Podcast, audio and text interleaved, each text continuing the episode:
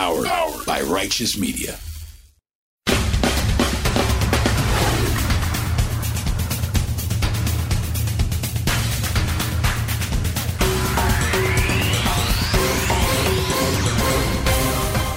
Welcome to Independent Americans. Welcome to episode 200. 200! Damn, that went fast. I'm your host, Paul Rieckhoff. It's the season of hope. It's the season of stories that we'll never forget. It's the season of miracles. And it's the season to stay vigilant. Tonight, we're hearing from one of the Coast Guard officers who helped to pull off that remarkable Thanksgiving Day rescue of a 28 year old man who fell off a Carnival cruise ship in the Gulf of Mexico. The man treaded for more than 15 hours. Rescuer Richard Heffley tells us when the team got to him, he was close to death. I believe that the survivor had about 30 seconds to a minute left before we would have lost him. An incredible will to survive. Uh, he fell off a boat. He didn't have flotation. He didn't have a radio or flares. He just had to do anything that he could with what he had, which was nothing. The man who was rescued, James Grimes, was airlifted to a hospital where he's recovering from hypothermia. 28 years old from Alabama, spent 15 hours treading water before he was rescued the day before Thanksgiving. He doesn't remember how he fell in the water, and he doesn't think he was drunk. He did have a few drinks during the day before winning an air guitar competition, but when he woke up, he was in the water. And he survived 15 hours in the shark infested Gulf of Mexico, treading water and eating floating bamboo. But he made it because of his own incredible determination and because of the Coast Guard that found him and saved him. Tis the season to remember all the people on the front lines this holiday season. When so many are celebrating, so many are standing guard, like our Coast Guard. And it's the season of miracles, including this one. This guy was treading water for 15 hours. He had a spirit to survive and a faith in knowing that help might come. The Coast Guard might come, helpers might come. That's a faith people do still have in America and outside of America. In America, help will come. In America and from America, help will come. The French remember that. It's why 80 years later, when French President Macron came to the U.S. for a state visit, he met with and thanked American veterans who were part of the greatest generation that liberated France. Because the French knew and remember from America, help will come. The Ukrainians know that now. Billions of dollars, tons of weapons, billions of social media posts and donated dollars, help will come. From America, help will come. America will come. American veterans will always come too. Ukraine also knows that. And our friend of the show and guest in episode 161, author Matt Gallagher, tweeted this week By my count, nine Americans have been killed fighting in Ukraine. Willie Joseph Cancel, Stephen Zabielski, Luke Lucian, Brian Young, Joshua Jones, Skylar James Greggs, Paul Kim, Dane Partridge, and Timothy Griffin. And a tenth, Grady Kurpasi, remains missing in action. How do you ever say a proper thank you to those who gave all fighting for democracy? You say it by never dropping your vigilance and focusing on protecting and defending that democracy and sharing it with others and paying it forward. The French helped us defend democracy in the American Revolution. We helped the French defend democracy in World War II. And now we're helping Ukraine do the same against Putin. And one day, Ukraine will help another country whose democracy is threatened. It's about remembering that helping others is required and that helping is contagious, even when America needs help ourselves, like we do now. The spirit of America and the spirit of not being the world's police, but being a helper, being a global citizen, being a good neighbor. In the same way you'd help a neighbor whose car got stuck in the snow. America must help our neighbors globally when they need it. And we must continue to set the example. From America, help will come. And in America, help will come. That's the spirit of this country, not just during the holidays, and especially when times are hard. And it's why independent Americans are so vital right now in protecting, defending, and improving our democracy. And it's why I launched a new plan called Operation Independence last week. Because we are the change we seek. We are the helpers America needs now. From America, help will come. Sometimes also for America, in America, from America. Almost two years since January 6th, the threat remains, and the stakes have never been higher. America's domestic enemies continue to gather and grow. The Oath Keepers continue to organize. Trump continues to reorganize his movement, and the American insurgency continues to grow. And maybe has just launched the most significant domestic attack since January 6. This week, in Moore County, North Carolina, where more than 38,000 utility customers are still without power after targeted attacks on two electrical substations. This was deliberate. This was coordinated. This was intentional. And this isn't the last time it'll happen. And when it does, America must help for America, from America. Help must come. And it doesn't always come. And it doesn't come often enough as our guest today will often and smartly point out. But here in America, there are people assigned and committed to helping. There's funding and structure for helping, and there's a uniquely American spirit of helping. It's not perfect, and there's never enough of it, but it's there, especially this season, and especially when stakes are high.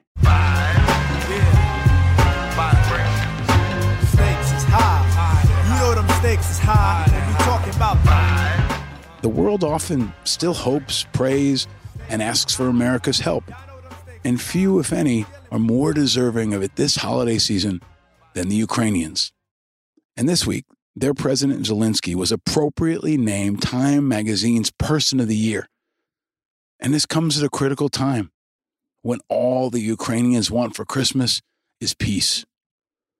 And this also comes after Ukrainian forces conducted two strikes on Russian strategic air bases inside Russia, inflicting damage and demonstrating an ability to hit Russia in rear areas and disrupt the campaign of strikes that are happening on Ukrainian infrastructure that have shut off the lights and put them in the cold. But Ukraine is now hitting Russia in Russia. And this is an important, expected, and appropriate evolution of the war. Ukraine must defend itself. And it can't be expected to just sit back and wait to get hit over and over again by Putin. It's only a matter of time before the fighting expands deeper into Russia. When America was attacked on 9 11, we moved quickly to hit them over there before they could hit us. It was our rally cry, it was our rationale. And the rules for us for Israel and for others shouldn't be different than the rules for Ukraine now. We've got to empower them not just to defend, but to win. And the war doesn't end until Putin gives up or is defeated. The people of Ukraine understand that. But many in the West still don't. The road to peace goes over Putin's dead body. That's the truth now more than ever. And it's why the help from America must continue to flow. And why this holiday season, especially, we must stand with Ukraine.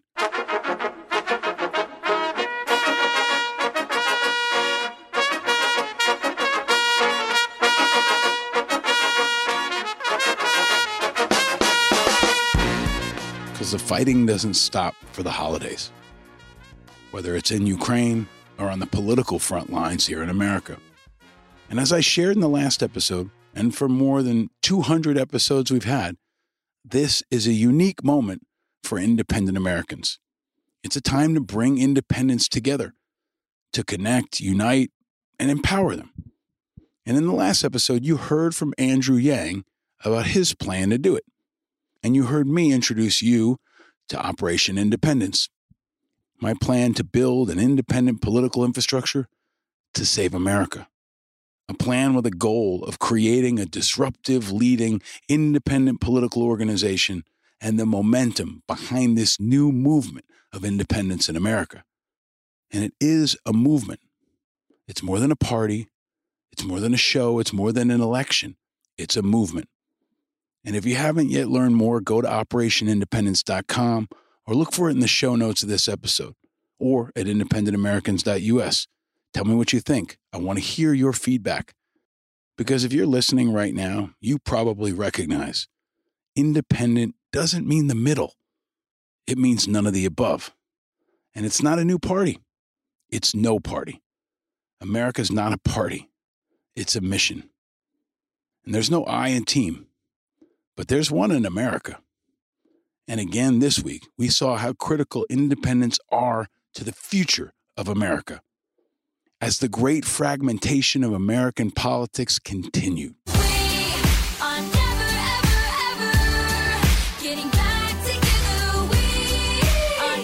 The political change is 24 7. It's 12 months out of the year. It doesn't take the holidays off. And our politics continue to shift and change. And the disruption, the great fragmentation continues. And so does the independent wave. The wave that determined so many elections all across America last month did it one more time in the special election for the U.S. Senate seat in Georgia. Now, I've lived in Georgia.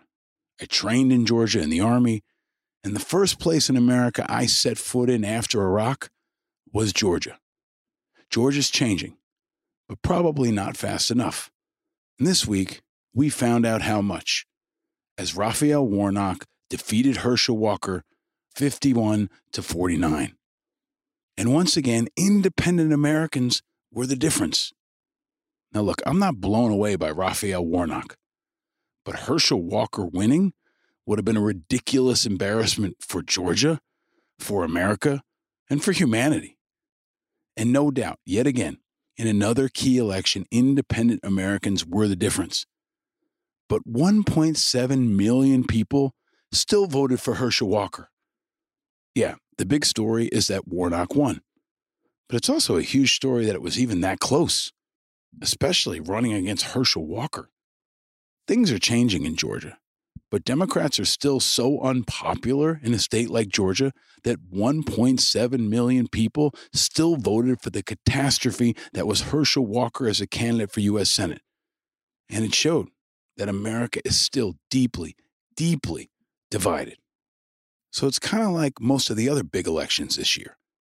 Democrats are euphoric, Republicans are pissed, and independents are glad that the radical, ridiculous, extreme person didn't win. And our guest coming up grew up in Georgia and has a very unique insight into how it's changing and how it's not. That's coming up in a couple of minutes. But with all the focus on Georgia, I'm still stunned there wasn't more talk or discussion about the legacy and the importance of Senator Max Cleland. I covered it on this show when he died, but Max was a Democrat who won there when few others couldn't in large part because he transcended party. And now, especially, his story needs to be known and appreciated. Because oftentimes in places like Georgia, and oftentimes recently, Democrats win when they don't sound like Democrats. And Georgia is not the only way that our political landscape is changing. The Democrats are also changing their primary calendar to remove Iowa as the first state in their primary calendar and replacing it with South Carolina. Now, this would be good in my view. The more diverse the early states are, the better. The more purple they are, the better. And now, President Biden and every Democrat And every Republican leader must come out on the record and support open primaries in all those states, in Iowa and now in South Carolina. And they need to stop using public funds to block independents from voting in what are really private elections. So, no longer leading off the process are Iowa and New Hampshire, and they're replaced by South Carolina, then New Hampshire and Nevada, then Georgia and Michigan. And Biden and the Democrats are right to recognize that more voters of color need to have a voice in the primary process. But they also have to recognize that that means ensuring open primaries so millions of independent voters of color can vote too. Voters of color aren't just Democrats, especially among young people. And it's long past time for them all to have the right to vote in primaries. Primaries that don't require you to join a party, like the original independent American, George Washington. I walked by Federal Hall this week in lower Manhattan near Wall Street at the spot where George Washington was sworn in. And he reminded us about the dangers of parties that have never been greater. He understood America's not a party, it's a mission. Independent Americans are the future of American politics. And many in the Democratic and Republican parties know it and they want to stop it because we are a direct threat to their duopoly. But they can't and won't stop us. We're like the Morocco of American politics. Morocco, who shocked the world this week and upset soccer powerhouse and former World Cup champion Spain. Because this is a time of disruption of sports, social, and political revolution, not just in Iran, not just in China, but here at home in America too. Because, like the disruption and upsets throughout the World Cup in the last few weeks, the great fragmentation of American politics will continue.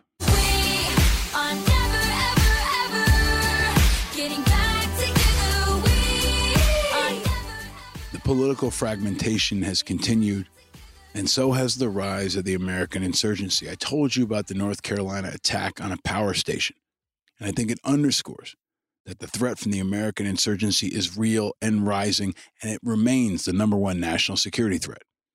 And when it happened, the Associated Press called it criminal vandalism. Criminal vandalism. If you don't know what it is, don't call it anything because it's much more likely to be domestic terrorism than criminal vandalism. But here we go again. The same failures by the media we saw after January 6 when so many were calling the insurrectionists rioters. Because the problem isn't rioters, it's violent domestic extremists who are bent on overthrowing our government. And it ain't just in the US. Extremism is a problem worldwide, and copycats are conspiring. And this week, in Germany, 25 suspects were arrested who were planning to overthrow the German government. Among those detained were a German prince, a former far right member of parliament, an active duty soldier, and former members of the police and elite special forces. Because this holiday season, extremism isn't just rising in the US, it's also rising in Europe and around the globe. And like Santa on that NORAD website, you need to keep it on your radar.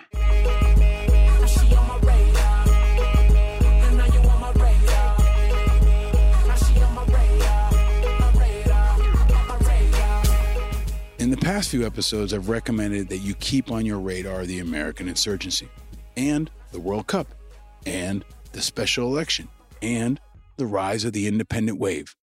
And our guest in this episode is a unique, powerful, and inspiring voice who uniquely understands all of it. He's another important, inspiring, and soon to be iconic leader that is shaping what America was, what it is, and what it will be. The powerful, courageous, and inspiring Moroccan soccer team represents powerful and inspiring change. Inside the World Cup and the world of sports, they're leading a dynamic and urgent new revolution. The powerful, courageous, and inspiring Iranian protesters represent powerful and inspiring change. They're leading a dynamic and urgent revolution there. And our guest represents powerful, courageous, and inspiring change too and he's leading a dynamic and urgent new revolution of a different kind. He's Ayman Mohyeldin. Come on, let's talk revolution now.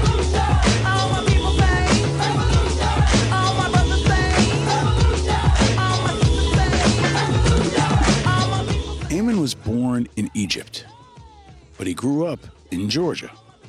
And this song is by Arrested Development, who you may or may not know is also from Georgia. And Ayman has risen from a little boy who dreamed about being a news anchor to the highest levels of national and international journalism. He started at NBC News in Washington, D.C. in 2001. And then 9 11 happened. And as he'll share, his life experience, passion, drive, and expertise carried him around the world to the most important and often misunderstood stories and parts of the world. From covering the September 11 attacks on the World Trade Center to the U.S. led war in Afghanistan. Throughout his career, Ayman's been covering conflict, war, and revolution. He's been recognized for his coverage of stories centered on the Middle East, in Palestine, Lebanon, and Iraq, where he reported on the ground about the war and brought light to the impact of the invasion on civilians. Ayman was detained by Egyptian security forces in Tahrir Square during the uprisings in 2011. He covered the Arab uprisings and was the first journalist to be given access to nuclear research facilities in Libya. He's covered change while leading it and embodying it. He's won a Peabody. He's worked at Fox, CNN, Al Jazeera English, and then joined MSNBC in 2011, where he now leads his own show called Ayman, which brings his unique and powerful perspective to global and national politics and news. Ayman's also a family man. He's a dedicated husband and father of two young kids. He's a New Yorker, and he's very passionate about the World Cup, which you will hear about. But like all his work, in ways you probably haven't heard before, but should. He's also a very cool person, a role model, and a passionate guardian of our democracy.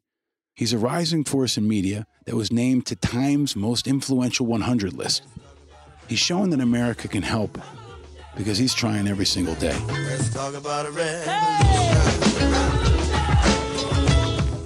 A couple years ago, he wrote When I was a young boy growing up in the Middle East, I used to make home videos pretending I was a newscaster.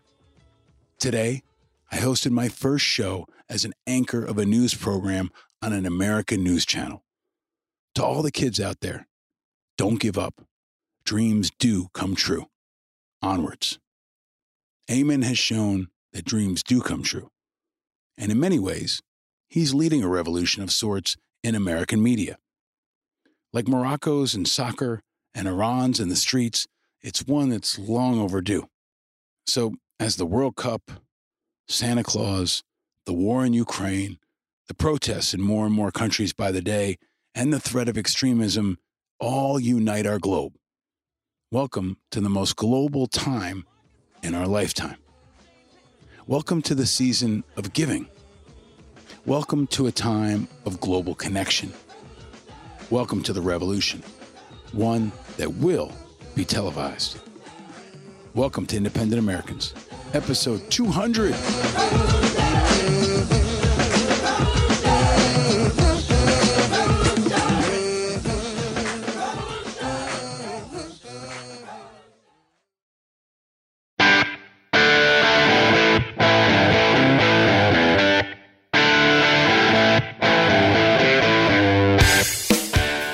Ladies and gentlemen, independent Americans around the country and around the world, and especially anybody watching the World Cup, watching global politics, watching US politics, we're going to get into it with a man that I am very happy and honored and thrilled to finally have joining us on the show in a very perfect moment for all of that. The great and powerful Ayman Mohyeldin joins us on Independent Americans. Welcome, my friend. It's great to be with you. Thank you so much for having me. Super excited.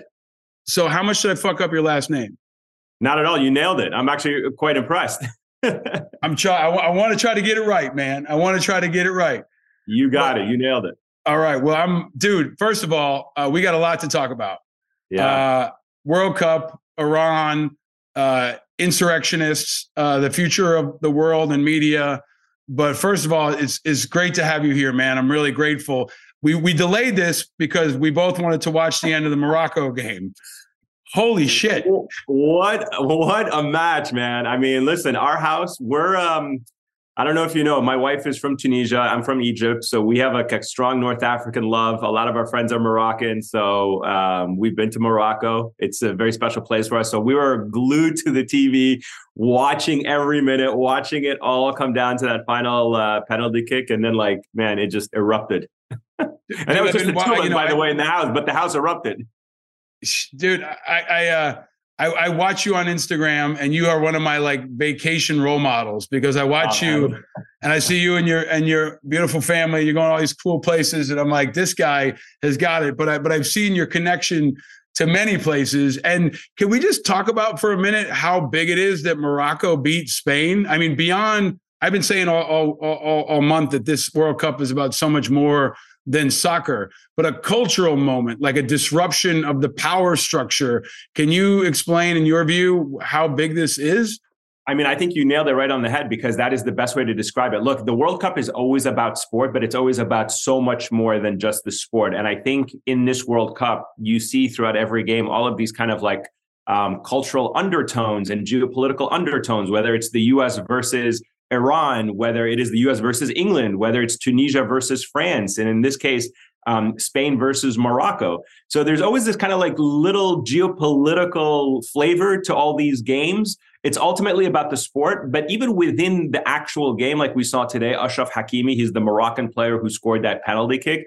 He has an incredible story. I mean, his parents are immigrants to Spain. We know how um, sensitive the conversation around immigration is in Europe generally and assimilation his family immigrated to Spain. His dad was a street vendor. His mom was cleaning houses. He grew up playing in Real Madrid. And when the time came for him to choose who he was going to represent on the world stage, he didn't forget about his roots and his family's roots. And, and he decided to play and represent Morocco. And for me, as somebody who lives in America, that kind of thing is really celebrated. I mean, when you look at the American national team, how many American players are representing the United States, but were born overseas or or played their club team overseas, but have strong roots to America, and they come back to represent America. And that's the beauty of this sport. That's the beauty of the World Cup. That's the beauty of a game like Morocco versus Spain.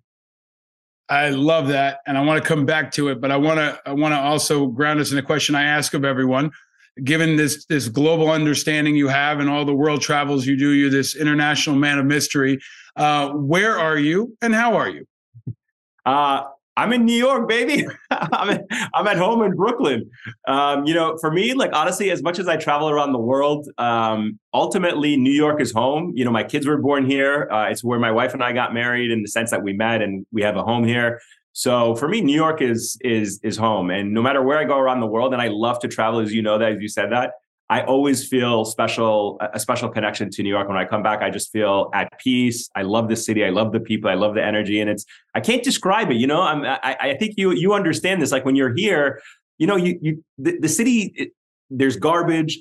The subway don't necessarily work. It's, it's a bit of a dirty city. It's got a little bit of grit. It's got a lot of grind. But when you're here, man, the people, the energy, you just love it. So uh, I'm in New York. I'm doing well. Can't complain. Family's doing great. Everybody's doing very well getting ready for the holidays like everybody else, but uh, we're blessed. I, I think New York City is a very intoxicating, vexing, special kind of love affair.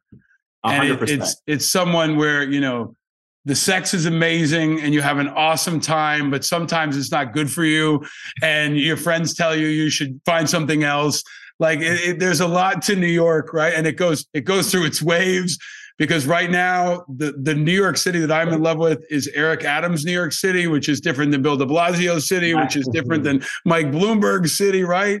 But it's it's it's something you that's in like when you once you way, fall in love with New York, New York, you can't New York kick City, it, right? New York City is not for everyone. It's no. not for it's a, it's for a specific type of person, and um, and I think that's what makes it so special. Ultimately, New York for me is always about the people and the energy and what they bring uh, to the city. Yeah, and it's I think it's also I said this to Andrew Yang in the last episode. I think it's the best place in America to watch the World Cup. I mean, maybe one of the best places in the world. It's different now because it's wintertime and not the yeah. summer. But in the summer, everybody's out in the streets watching games. Every neighborhood, all the communities are intersecting, right? But you know why? So New York is such a microcosm of the world, and the World yeah. Cup is about bringing people together. And I think in America, there is no city um, in America or, or, quite honestly in the world that brings the world together like a New York City. And it's exactly like you said, man. You just walk around any of these neighborhoods. I live in a predominantly um, Italian neighborhood, um, Italian American neighborhood. And, and you walk here and bars have the games on and people are speaking Italian and people are cheering and that's not and Italy's not even in the World Cup this uh, this year but but there's so much love and respect for diversity and culture and people appreciate what the World Cup represents. Um, and you really do get a flavor of that here walking around New York City. And it maybe is one of the few truly shared positive global experiences we have. Maybe the most true, right? I mean, other than I would wars, argue yes, and I'm right? biased because I'm a huge soccer fan. I'm yeah. a huge World Cup fan. Yeah, but I, I, I, there's nothing. I mean, something like the Super Bowl in the U.S. can't even compare. I mean, wars, you know, maybe can compare. and You know, huge natural natural catastrophes, but it doesn't have that captive audience and everybody having that shared language. I mean, the one thing I've said is in many countries you can always talk about sports, you can always talk about the weather and you can always talk about family, right? Like, because everybody, for the most part, has a family, and everyone's affected by the weather. So wherever you are, you can say, "Oh, it sucks that it's raining. It's beautiful that yeah. it's sunny," and you have this common language among most of yeah. the world for at least a couple of weeks, which is really special. But I want to ask you to to go deeper on the politics of it too, because I've been reading everything you're writing. I think you've been a really important voice uh, I think you ask a lot of hard questions that almost no one else, at least in, in the national media, is asking. Um, can you talk about what the World Cup means for the, especially America and the world's understanding of the Middle East? And yeah. you know, you you have lived in Qatar and you you've been talking a lot about it. Um, can you break down, in your viewpoint, just what this means and what you think are some of the most important storylines around that? Sure, absolutely. I mean, look, I, I think um, we should rightfully talk about the World Cup in all of its complexities. Um, nobody is saying do not have those conversations. I want to be absolutely clear about that. I think when we talk about the World Cup, we should talk about it um, from a few different angles. And I think we should be honest with ourselves as to whether we are having these conversations like we would if the event was being held in our country or in Europe or elsewhere around the world. And let's start with um, the way countries bid and win the World Cup. Um, and this obviously pertains to FIFA. FIFA is the governing body of global soccer. They're the ones that put on the World Cup. They're the ones that decide which countries host the World Cup. And by all accounts, FIFA is an extremely controversial organization. It has been the subject of intense scrutiny, intense investigations, criminal indictments in the United States. Uh, a lot of people describe FIFA as a very corrupt organization that has corrupted the process of how countries ultimately win the World Cup. So let's be clear about that because I don't want anyone to say like this is a justification or, or an explanation of, of why Qatar or other countries have won the World Cup. In doing so, it is important to say let's target the conversation about FIFA, how FIFA can be better, how FIFA can do this more transparently. But to single out one country saying, well, this country got the World Cup illegitimately, when you're not taking into consideration how other countries got it, including the United States in 1994 as well as the kind of secondary conversations that people say, like, Qatar doesn't deserve to host the World Cup. And when you ask, why doesn't a small country like Qatar deserve to host the World Cup? They will make arguments like it doesn't have a strong soccer tradition, it doesn't have um, a sports culture, uh, it doesn't have a prestigious uh, soccer league. And those are not in my opinion, valid arguments for what the sport is about. America did not have a professional soccer league when it hosted the World Cup in 1994. In fact, the World Cup allowed America then to turn around and launch MLS, which has been a huge success and could potentially be bigger if Messi and Ronaldo ultimately come and play here, as is often reported. So we'll see. But my my critique of the coverage has been around two things. One, not applying a uniform standard in the criticism of Qatar but also using sometimes Orientalist and, and stereotypical tropes about the Middle East. And, and we can get into that a little bit, um, you know, at greater lengths. But there's always this tendency to um, reduce the Arab world to stereotypes and tropes. Mm-hmm. Um, and it's tries to paint the region as monolithic. You you lived in the region, you know the Arab world is made up of you know nearly two dozen countries, everyone has a very different history, different geopolitical interests, different culture. Yes, shared language, shared religion, but very different backgrounds and objectives as countries and societies. And then there's the discussion around human rights, LGBTQ rights, um, sustainability. And again, these are all very valid questions. They are all very valid criticisms to be had. But it's important to put them in the proper context um, and not just singling out one country that is part of a larger regional ecosystem that requires, um, you know, being overhauled and then ultimately being addressed. And and here's what I mean by that.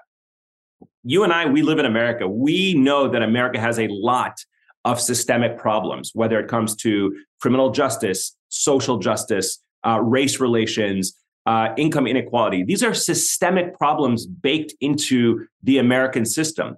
And yet, nobody ever says because of these systemic problems that we have, we can't try to move forward. We can't try to progress. We aren't making progress on them. Or we should be stripped of any position that we have globally because we are unable to address our systemic problems internally within our own country. So the arguments of people to say, let's boycott Qatar, let's uh, strip the World Cup away from them, they don't deserve this, and constantly criticizing, it, it reduces the conversation around the World Cup to these, I think, very simplistic talking points that do um, a disservice to both the people genuinely trying to spotlight the issues and looking at whether or not there's actual progress being made in these systemic uh, problems that I think Qataris will tell you they are aware of and they need to improve on. Mm. Thank you for all of that. I think that that for many folks that that's not an analysis they're hearing, and that's part of why, frankly, I do this show is to try to open the conversation in, in different ways, and also to some extent to connect the dots. And one of the big storylines in the World Cup has been Iran, and this is a show we always focus on national security and global security and human rights and we've been covering what's happening in Iran, inside Russia, in China. Um, can you, Ayman, in, in, your view, frame up what what is happening in Iran right now? And I am consistently shocked by the lack of co- not not shocked, but uh, disappointed in the lack of of coverage here in the U.S. Um, similarly, for most conflict areas, I was supposed to be on a, a network today um, to talk about Ukraine, and then there's you know a murder mystery happening in Iowa, which I'm sure is important to that community, but it doesn't have the global impl- implications. And, right. and uh, Iran is is at least in my view the closest thing I've seen in my lifetime to a revolution. I mean, it feels like it's happening. What many of us have hoped for, rooted for, um, tried to support in whatever ways. Can you frame up what it is that you think is happening in Iran and what happens next?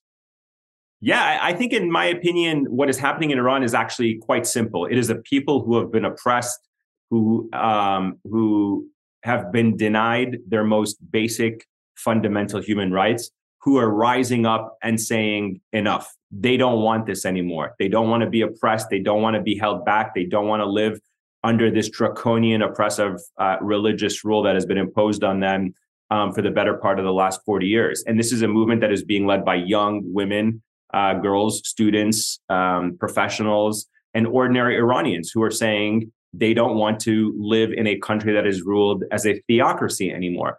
That's the general um, premise of what is happening right now, and it all started because it has been building up for years. But you know, in moments of revolution, we can never anticipate what the spark or what the triggering moment was.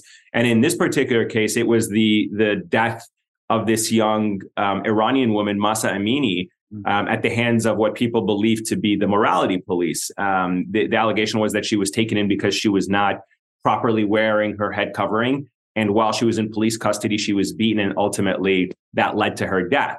Um, and and because there was so much anger around the circumstances of how this young woman was just uh, killed, and with complete disregard for her life and what her life means, people have taken to the streets demanding not just immediate justice for her, but justice in the broad sense for the society that has had to deal with this kind of oppression and these types of um, you know killings uh, for years. So so that's the general premise of what is happening. Where this goes from here, I think honestly is very difficult. Um, one of the challenges, and it's not to dodge the question, but it's to kind of explain the question to the point that you raised about the coverage. One of the hardest things about Iran as a journalist is that Iran is an oppressive, closed society. We don't have journalists there. People often compare it to Ukraine. And I say, well, yes, Ukraine is is a group of Ukrainians, eh, people fighting for their freedom and defending their country and democracy against Russian aggression, and that is what is happening in Iran with people fighting against their oppression and seeking their freedom. The difference is there are hundreds, if not thousands, of journalists on the ground inside of Ukraine who are able to see, report, document, speak to Ukrainians, and get that message to the outside world.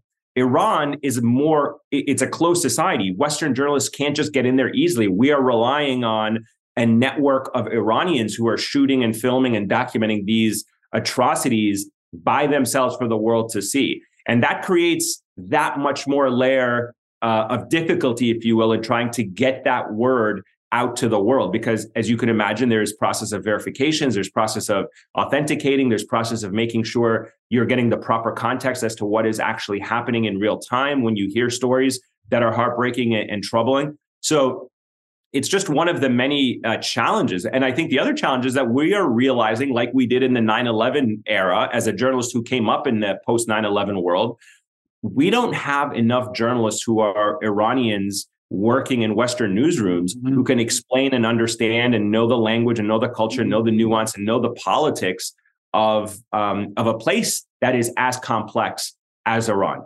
So, so those are just some of the layers. And, and, again, I don't want to dodge your question about where does it go from here. I just feel it is very difficult for me to answer that question. The protesters and the people who are leading this um, revolution, they are Iranians who say they are not going to settle for anything less than a complete change to the regime and a complete change to their governance and the way that their country functions and rules over them. Um, I think the Iranian regime right now is not sure how to respond to this. This is a, a government that has in the past used deadly force and used deadly violence to suppress uprisings. This uprising is different, or this revolution is different, or this protest movement is different. But the Iranian government so far has not unleashed the same deadly force that it is known that it could possibly do that. And I say that knowing that the Iranian government has already killed hundreds of people, including children. It's engaged in all kinds of allegations of human rights abuses and st- systemic abuses. But the fear is that it is also a country that is willing to and has demonstrated it has the ability to, to suppress movements and protests with deadly and lethal force. So I am not sure where it goes yet. It, it, um, you know, the heroism I think is is hard to comprehend um, I think Iranians, at least in the American media stage, may be among the most misunderstood and stereotyped people, at least in my, in my lifetime. I feel like. Do, do you think, Ayman, that we see? I mean, this is a hard thing to answer for too, but you know, you could argue the regime, you know, wants to let it burn out and doesn't want to crush it and create an even bigger uprising. But do you think Iran will be free in the next decade? in our lifetime? I mean, how, how, when you look at it and you talk to people on the ground and around the world, what does your gut tell you and your expertise tell you? Because I feel like for many people in America, they feel like it's absolutely so far away. It's North Korea, and it's not, in, in at least in my limited understanding. So how how possible is a free Iran soon and in our lifetime? I think, eh, look, I am a person who believes in freedom, right? I mean, I know that sounds very simplistic, but I believe societies move towards freedom and they move towards freedom at different paces. Obviously, I lived through the Arab Spring in 2011 when we thought that was going to be a pivotal moment for the Arab world to actually introduce um, new democratic forms of government. And maybe naively so, the forces, the anti democratic forces in the region, the anti freedom forces in the region, turned out to be stronger than we had thought. But that doesn't mean the people who are in the Arab world aren't yearning for freedom and democracy and a better system of governance in a lot of these countries. I think Iran is in the same boat. I think Iranians are a proud people who come from a proud tradition of a uh, of a successor to ancient empire and civilization. Um, when you have that kind of history, when you have that kind of education, when you have that kind of sophistication, the, the desire to be free is not something that can be suppressed so easily. So I, I think that, yes, I think in our lifetime, we will see a free and democratic and equitable um, Iran. Um, mm-hmm. Is it going to be tomorrow? Is it going to be a week from now? Is it going to be a year from now? I can't answer that question. Just the same way I couldn't have predicted the the triggering mechanism behind the Arab Spring um, nearly 12 years ago. But I did see the result of that movement, and it confirmed for me that the people in the region yearn to be free, yearn to live in more just societies, economically, socially, and politically. And I think the Iranians are exactly the same and, and deserve exactly the same. Mm. Ayman, building on that, I mean, you've been celebrated for your journalism, and I think you have a really unique feel and expertise in understanding um, the evolving political social military landscape that we face. I mean, from Iran to the the uprising to your time on the ground in Iraq. I mean, I, w- I was telling you in advance of this conversation, you know, we were looking back at, at your thesis, right, from 2002 that was the new media paradigm in the war on terrorism, right? I'm not going to go into your thesis, but to say that you've been thinking about this and studying this for a long time. And the construct in this country around what terrorism is has been about Muslim people attacking Americans for a long, long time. Now, here we sit almost exactly two years since January 6th, and we're facing what I have called the American insurgency. And I call it that because it is, in my view, a true insurgency. You've got a group of organized, militant people who are focused on overthrowing the government. And you have to call it what it is. And that's what I think this is, led by Trump and led by the and fueled by the Oath Keepers and propelled by so many components. You also have this unique understanding where you grew up in Georgia, right? And and in the country of Georgia in America. So yeah. you know about some of this and you've covered this. Can you frame up um, what you think is happening in this country it, it, I've called it the American insurgency. I think it's the number one national security threat. We saw some kind of an attack in North Carolina on critical infrastructure this week. We're recognizing the January 6th police heroes this week. But the country, I think, is underestimating the potency and the growth and the dynamism of extremism in this country, where it's Americans attacking other Americans. How do you view all this, man? Yeah, listen, I mean, I agree with everything you just said there, right there. Um, one of the things that I try to uh, frame for people on my show and in conversations I have on the air is that we tend to think of America as an old country, a country that has been tried and tested for almost 240 years.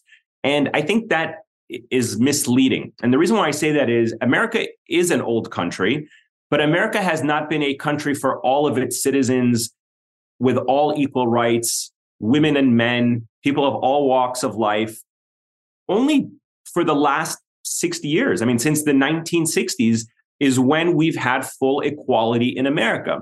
Mm-hmm. And when you when you contextualize that, when you think of yes, America had been around for 200 years or 150 years plus, but that was only for white men and then it included white women but it didn't minorities it didn't include black people it didn't include black women it didn't include people of color um, and only in the last 60 years have we become a multiracial, multi ethnic, democratic society with equal citizenship under the law. And that is a relatively young country. 60 years or so is a young country in a country that is 300 million plus people.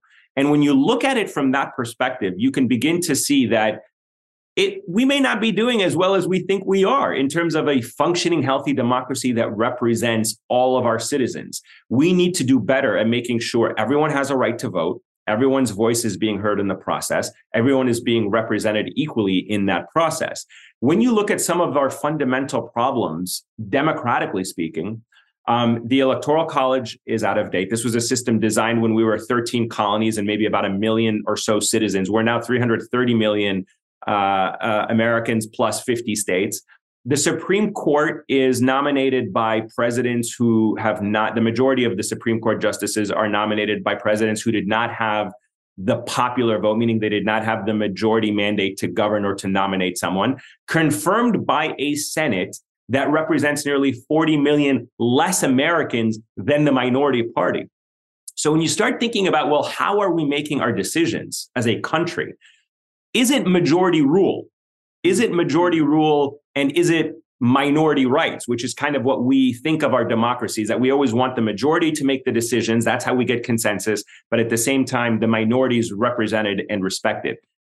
Are we really fulfilling that? And I'm, I'm I think it's a safe argument to say we're falling short. Mm-hmm. So when you take that coupled with the rise of what the FBI says, white nationalism, extremism, white supremacy, fueled by demagogues like Donald Trump and others within the Republican Party, coupled with the disinformation that we're seeing and the income inequality, which leads to people becoming more destitute in this country, we are, you know, we are in a very dangerous time um, where extremism is on the rise. And this is something going back to my to my thesis a little bit. Um, it's something that I'm sure you and I have seen in the Middle East. You know, the Middle East for a long time had destitution. There was definitely disinformation and manipulation, certainly religious manipulation. And you had the demagoguery of extremist leaders like Osama bin Laden and Abu Bakr al Baghdadi and all these other uh, terrorist leaders who came in and manipulated people with this religious ideology, use people who are down on their luck and destitute and say, hey, we can fix this if you follow us. Let's go attack our enemies.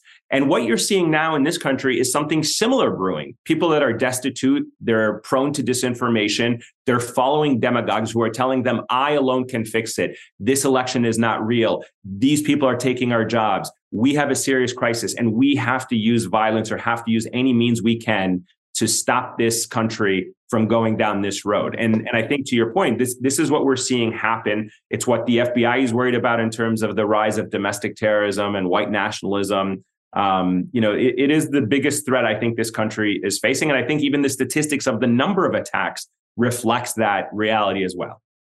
Yeah, Ken, we were honored to have Ken Burns on this show a, a couple of weeks ago, and he talked a lot about grievance and about the the weaponization of grievance and the power of grievance and we've got this very deep grievance um, among a population that's disproportionately angry white men who don't feel like they have a connection to the future of this country and they have an access to guns that that is so dwarfs what I had to deal with in an insurgency in Iraq. It's almost incomprehensible to me.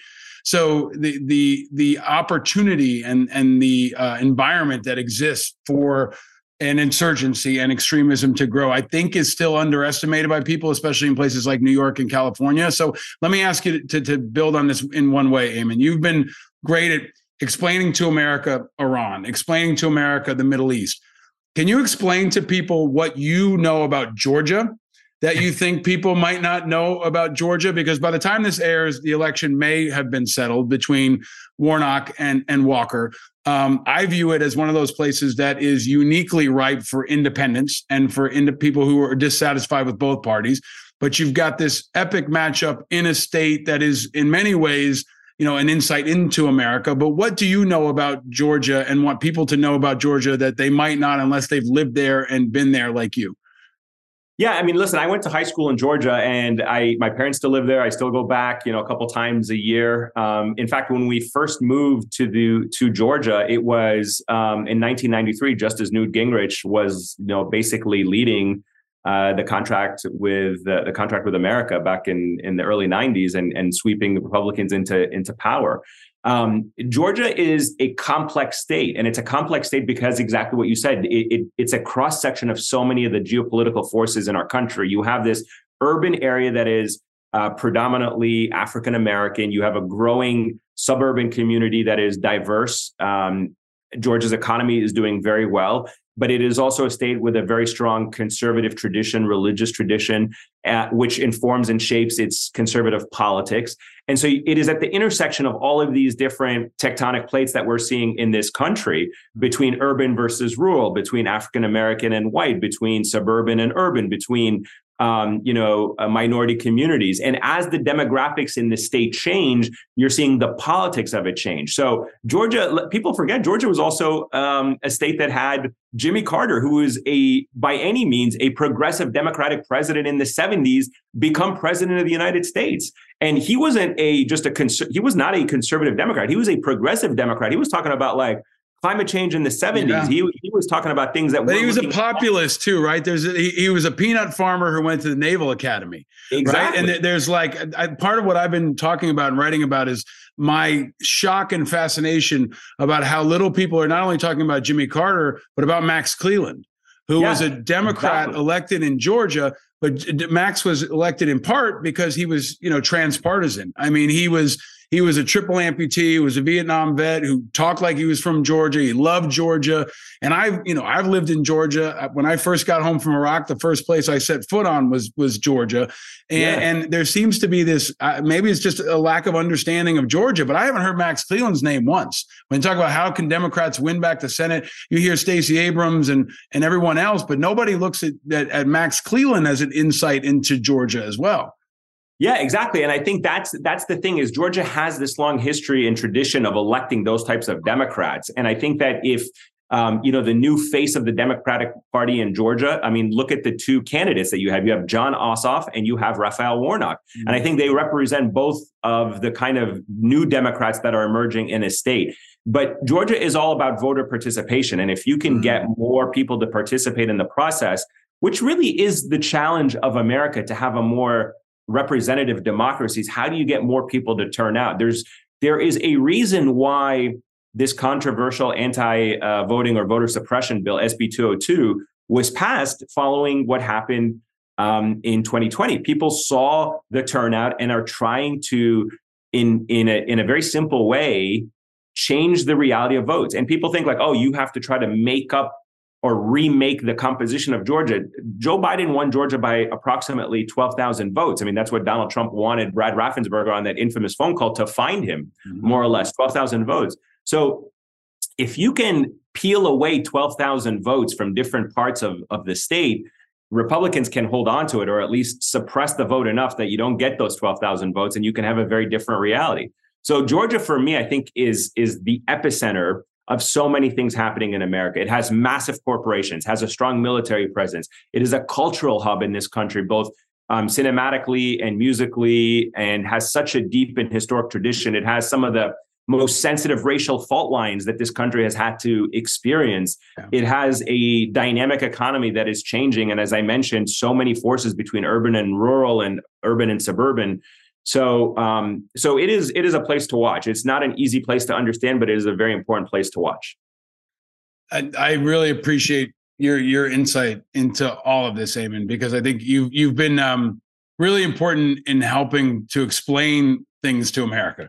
And and I think in, in, the media too often there are people who are preaching at folks and not necessarily explaining it and trying to break it down and and push the the group think and the collective understanding building on that too, something I, I, wanted to talk to you about is, you know, you represent, I think, kind of a next generation uh, media figure, right? I mean, you're you're not shy about your personal opinions. You're on MSNBC, so you, you know that's a, a, a form that comes baked into it, a certain expectation and a certain kind of audience. But you are you an activist journalist? How would you describe? the way you're able to to meld in the things that you care about with your coverage of the news because I do think you know, I think you're one of the one of the only people I can watch on MSNBC at times. Uh, sometimes I feel like you're you're great for MSNBC, but you also don't fit there. And and and I I look at this as an independent media guy, right? A guy who's been on MSNBC. We've talked about this. I've been a guest there for 20 years, and I've never been a host.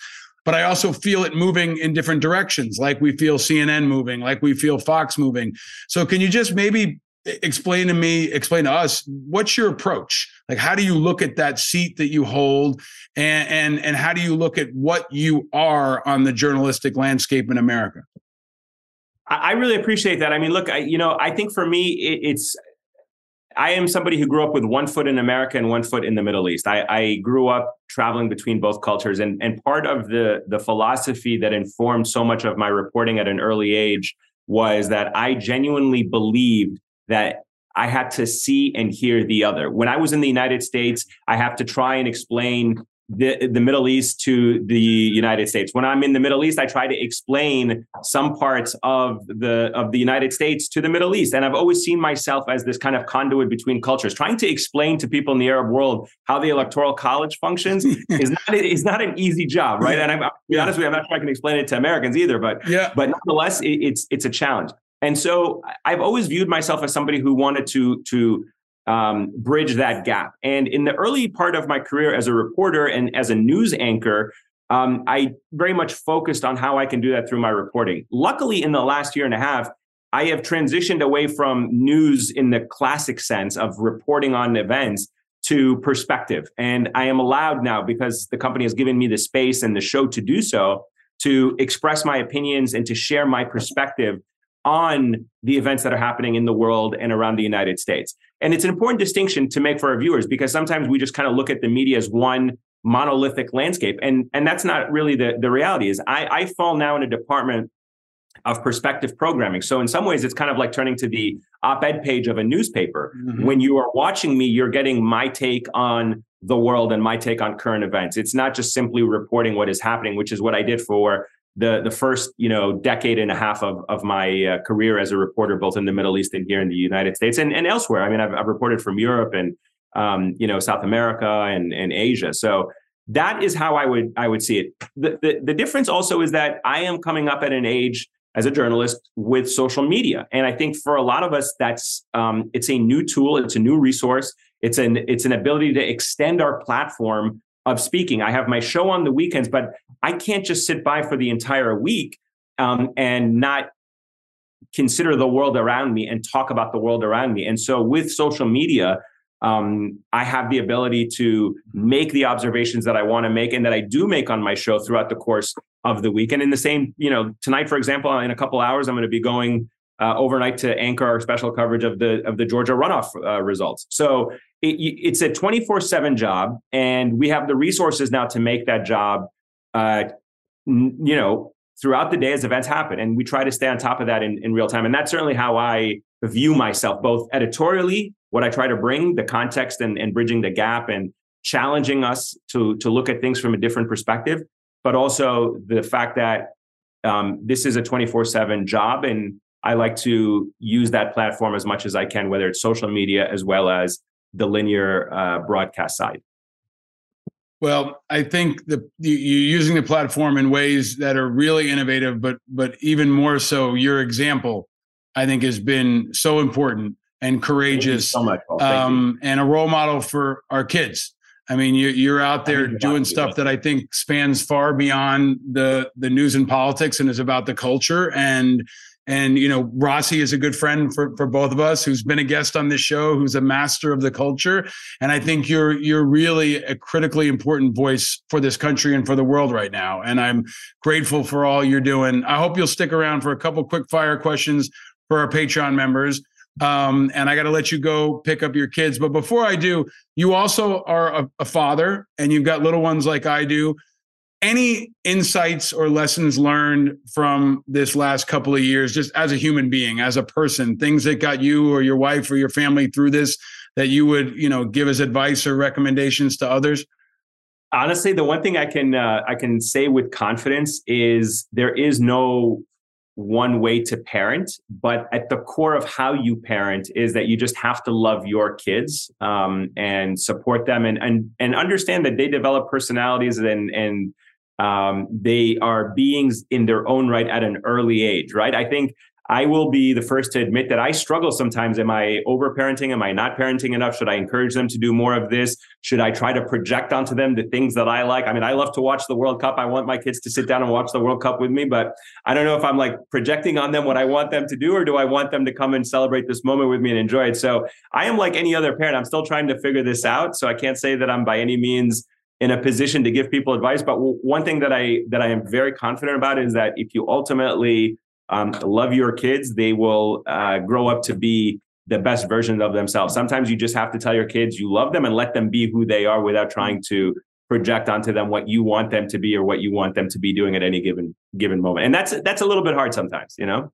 And Very I also, also I also my I also want my kids to recognize their roots um, and I want their I want them to always remember and and recognize the sacrifice that their grandparents have made for them because mm. uh, you know I I always think about this and it's it's kind of tangential to your question but um, as the son of immigrants I always think uh, as an immigrant myself my parents I was born overseas but my parents brought me here at a young age I often think of do I have what it takes to uh, immigrate to another country the same way my parents did with us I mean my parents immigrated to the U.S. my dad was in his 40s he was younger than what I am now, and he had already had two kids. And I say to myself all the time, do I have the courage to do mm. what my mom and my dad did in going to a country they had never been to before to raise two kids um, in a completely foreign country simply because they believed in the vision and the and the promise of that country? And for me, it is the it is the ultimate um, sacrifice because there's immigration for me is all about paying it forward to the next generation.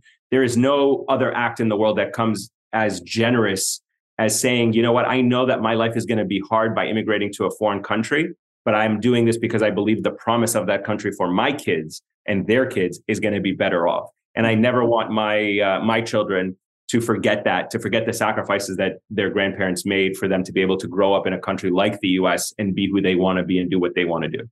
Mm.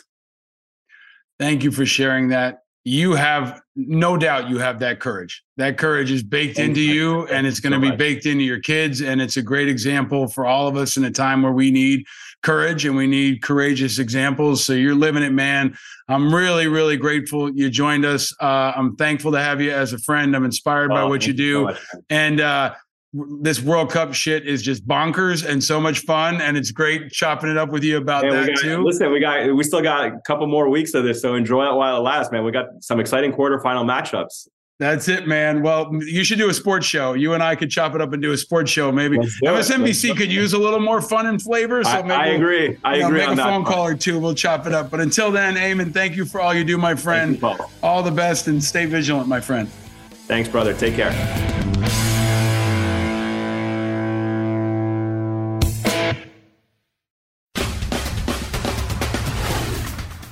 Is, folks. Now you understand why I am so inspired by Ayman and all that he does, and why you must follow him, hear him, listen to him, watch him.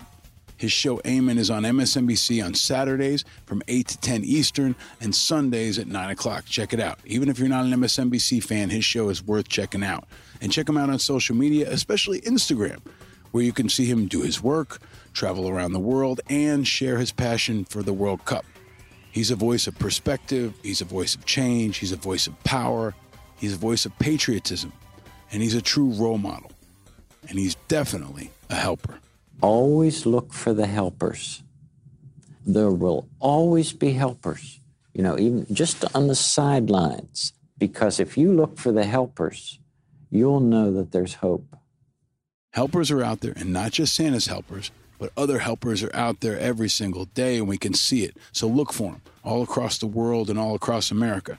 Look for the hashtag, look for the helpers, share them with me, because we can show the helpers that are out there, and we can show that America can help. We see that daily. And this week, as we recognize the anniversary of the bombing of Pearl Harbor, a time when countless helpers stepped up into the fray. December 7th, 1941.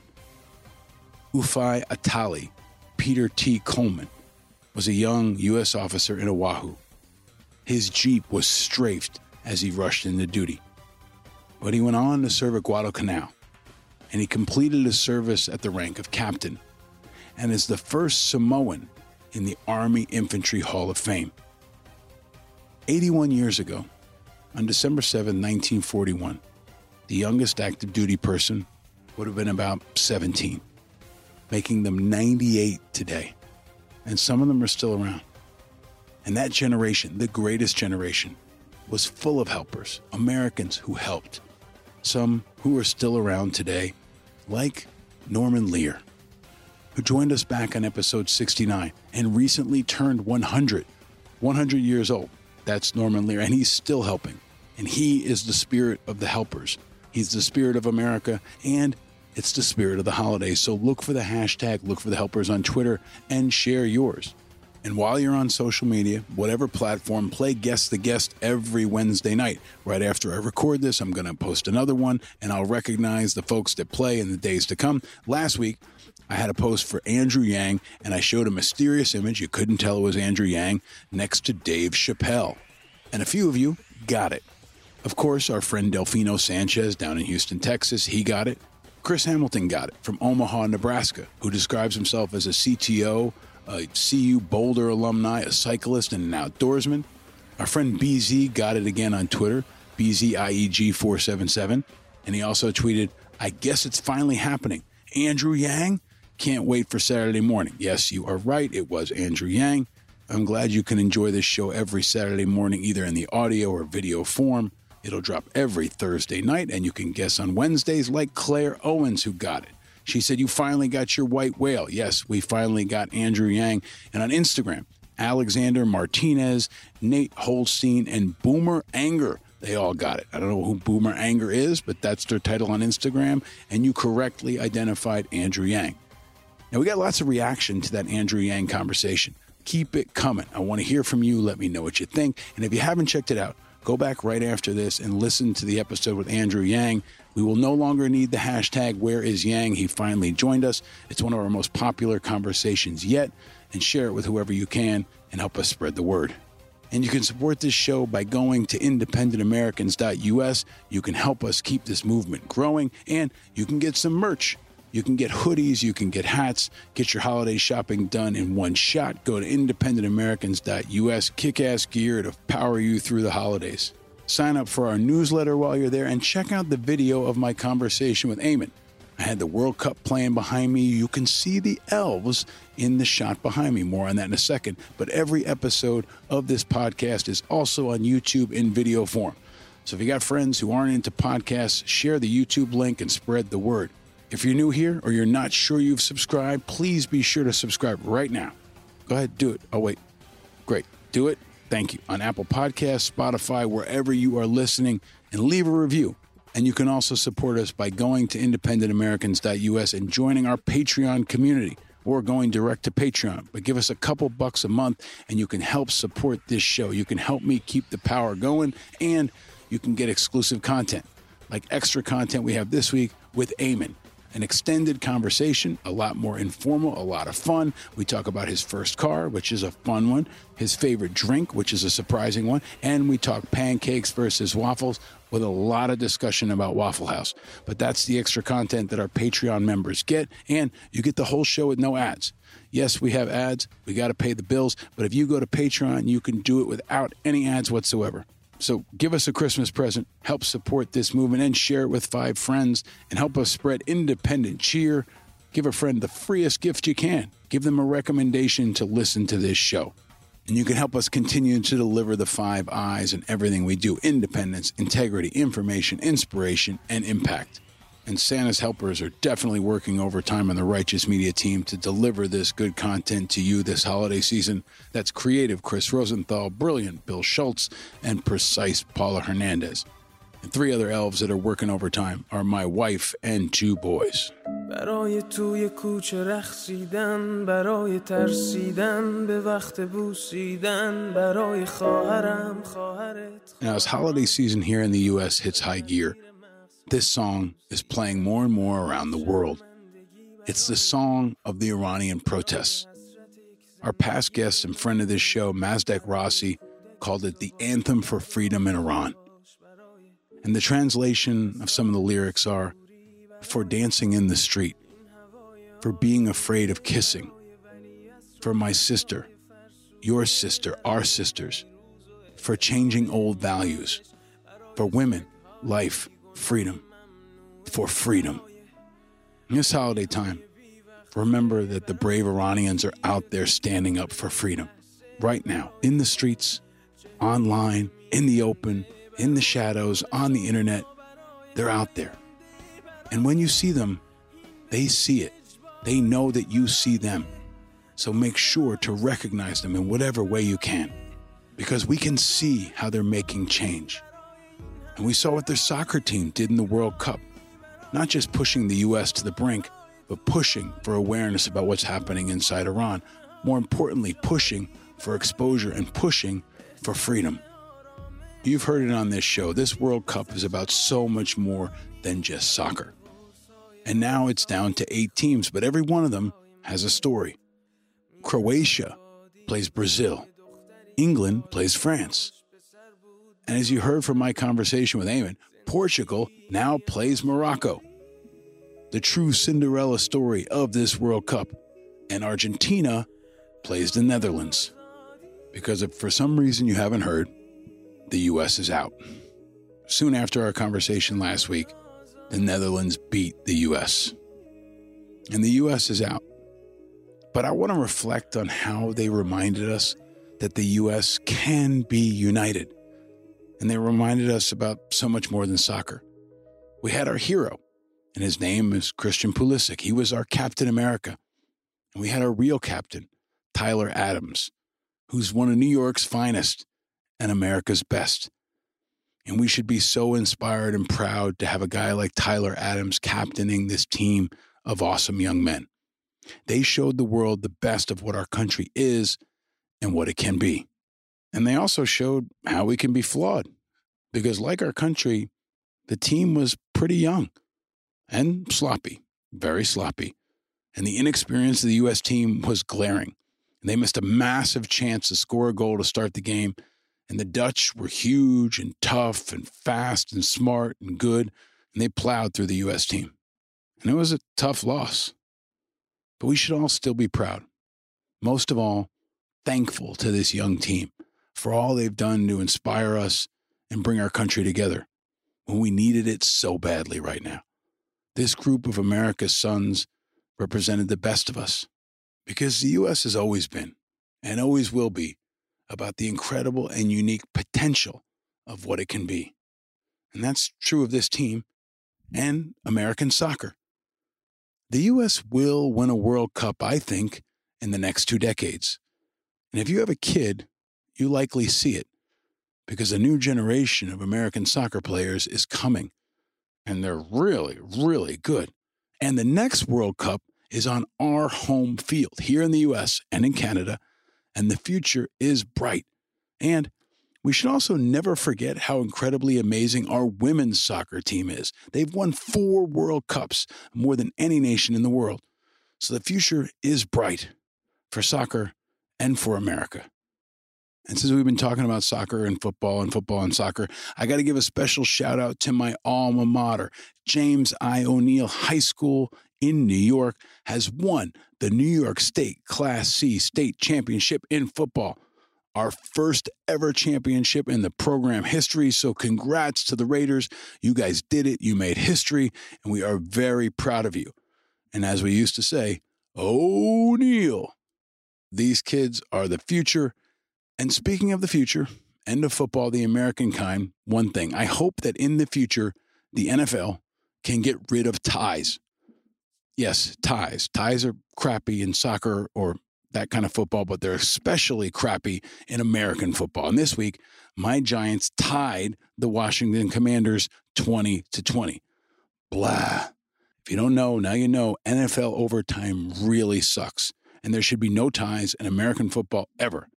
But American football season is now at its peak. The playoffs are almost here, and the second to last game of the regular season will be on Christmas Eve. And the final day of the season is on New Year's Day. So playoff football is coming, and very soon, so is Santa. Santa! Oh my God! Santa here? I know him. I know him. Santa is coming, and yes, I, I do know him, as I frequently tell my boys. And you know that it's now truly the season because Rocket and Roxy are back. Those are the elves on the shelf in our house, the two little red elves that appear magically as Christmas nears. And therefore, so is the late night shit, I forgot to move the elves for good parents worldwide. So millions of us in the middle of the night wake up, realize we haven't moved the elves, and have to move them to a new magical spot. And it's stressful and it's agonizing and it's sometimes annoying, but it's always worth it. And it definitely helps the kids get out of bed for school for a whole month. So, solidarity, my fellow parents, let's do this. Santa is coming, and he just gave me a very good Christmas gift. Aaron Judge is staying a Yankee. He just signed a nine year, $350 million deal, so there's going to be a lot of presents in the Judge house. But this means he's probably going to retire a Yankee, which I am very excited about. This just made my kid's entire childhood a good bit more awesome. And families across the tri state area can now look forward to another decade of memories. I think it's happy news. Once a Yankee, always a Yankee. Great thing for New York. I just wish he could be our mayor, too. Now, I don't know if Aaron Judge is a Democrat or a Republican, and I'll love him either way, but I really hope he's an independent. And if he's not, he can be. He can switch his affiliation and declare his independence anytime. And so can you. As a number of folks have reminded me recently, they were unaware that they can declare their independence. And I'm not asking you to join the Forward Party, but I will encourage you to declare your independence. That means remove yourself from the Democrat and Republican Party duopoly. And you can do that by rejecting both of them. Boycott the parties, declare your independence this holiday.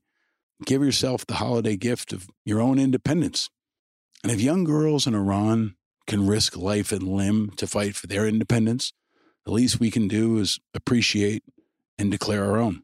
And you can do more than that. You can also support independent businesses, support independent music, support independent artists, support independent candidates. You can buy independent because independent Americans are leading the way. We're fighting the forces of ignorance and stupidity. And while we're greatly outnumbered, we are growing in our numbers and we can help. We can make a difference. We can be the change we seek from Georgia to Tehran. We can grow this movement and win against all the biggest threats hateful regimes, corruption, gun violence, Putin, domestic extremism, the two party duopoly, apathy, indifference, hate, the dreaded tie in the NFL. So stay vigilant, my friend, because eternal vigilance is the price of freedom.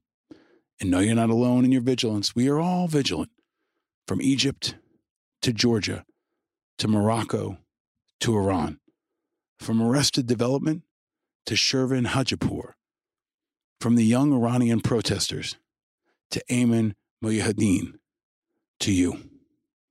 I'm your host, Paul Rieckhoff. Thank you for listening for 200 episodes. Thank you for listening. And thank you to all of you who made those 200 episodes happen. Down with Putin. Slava Ukraine. Women. Life. Freedom. Keep up the fight, Iran. And stay vigilant, America.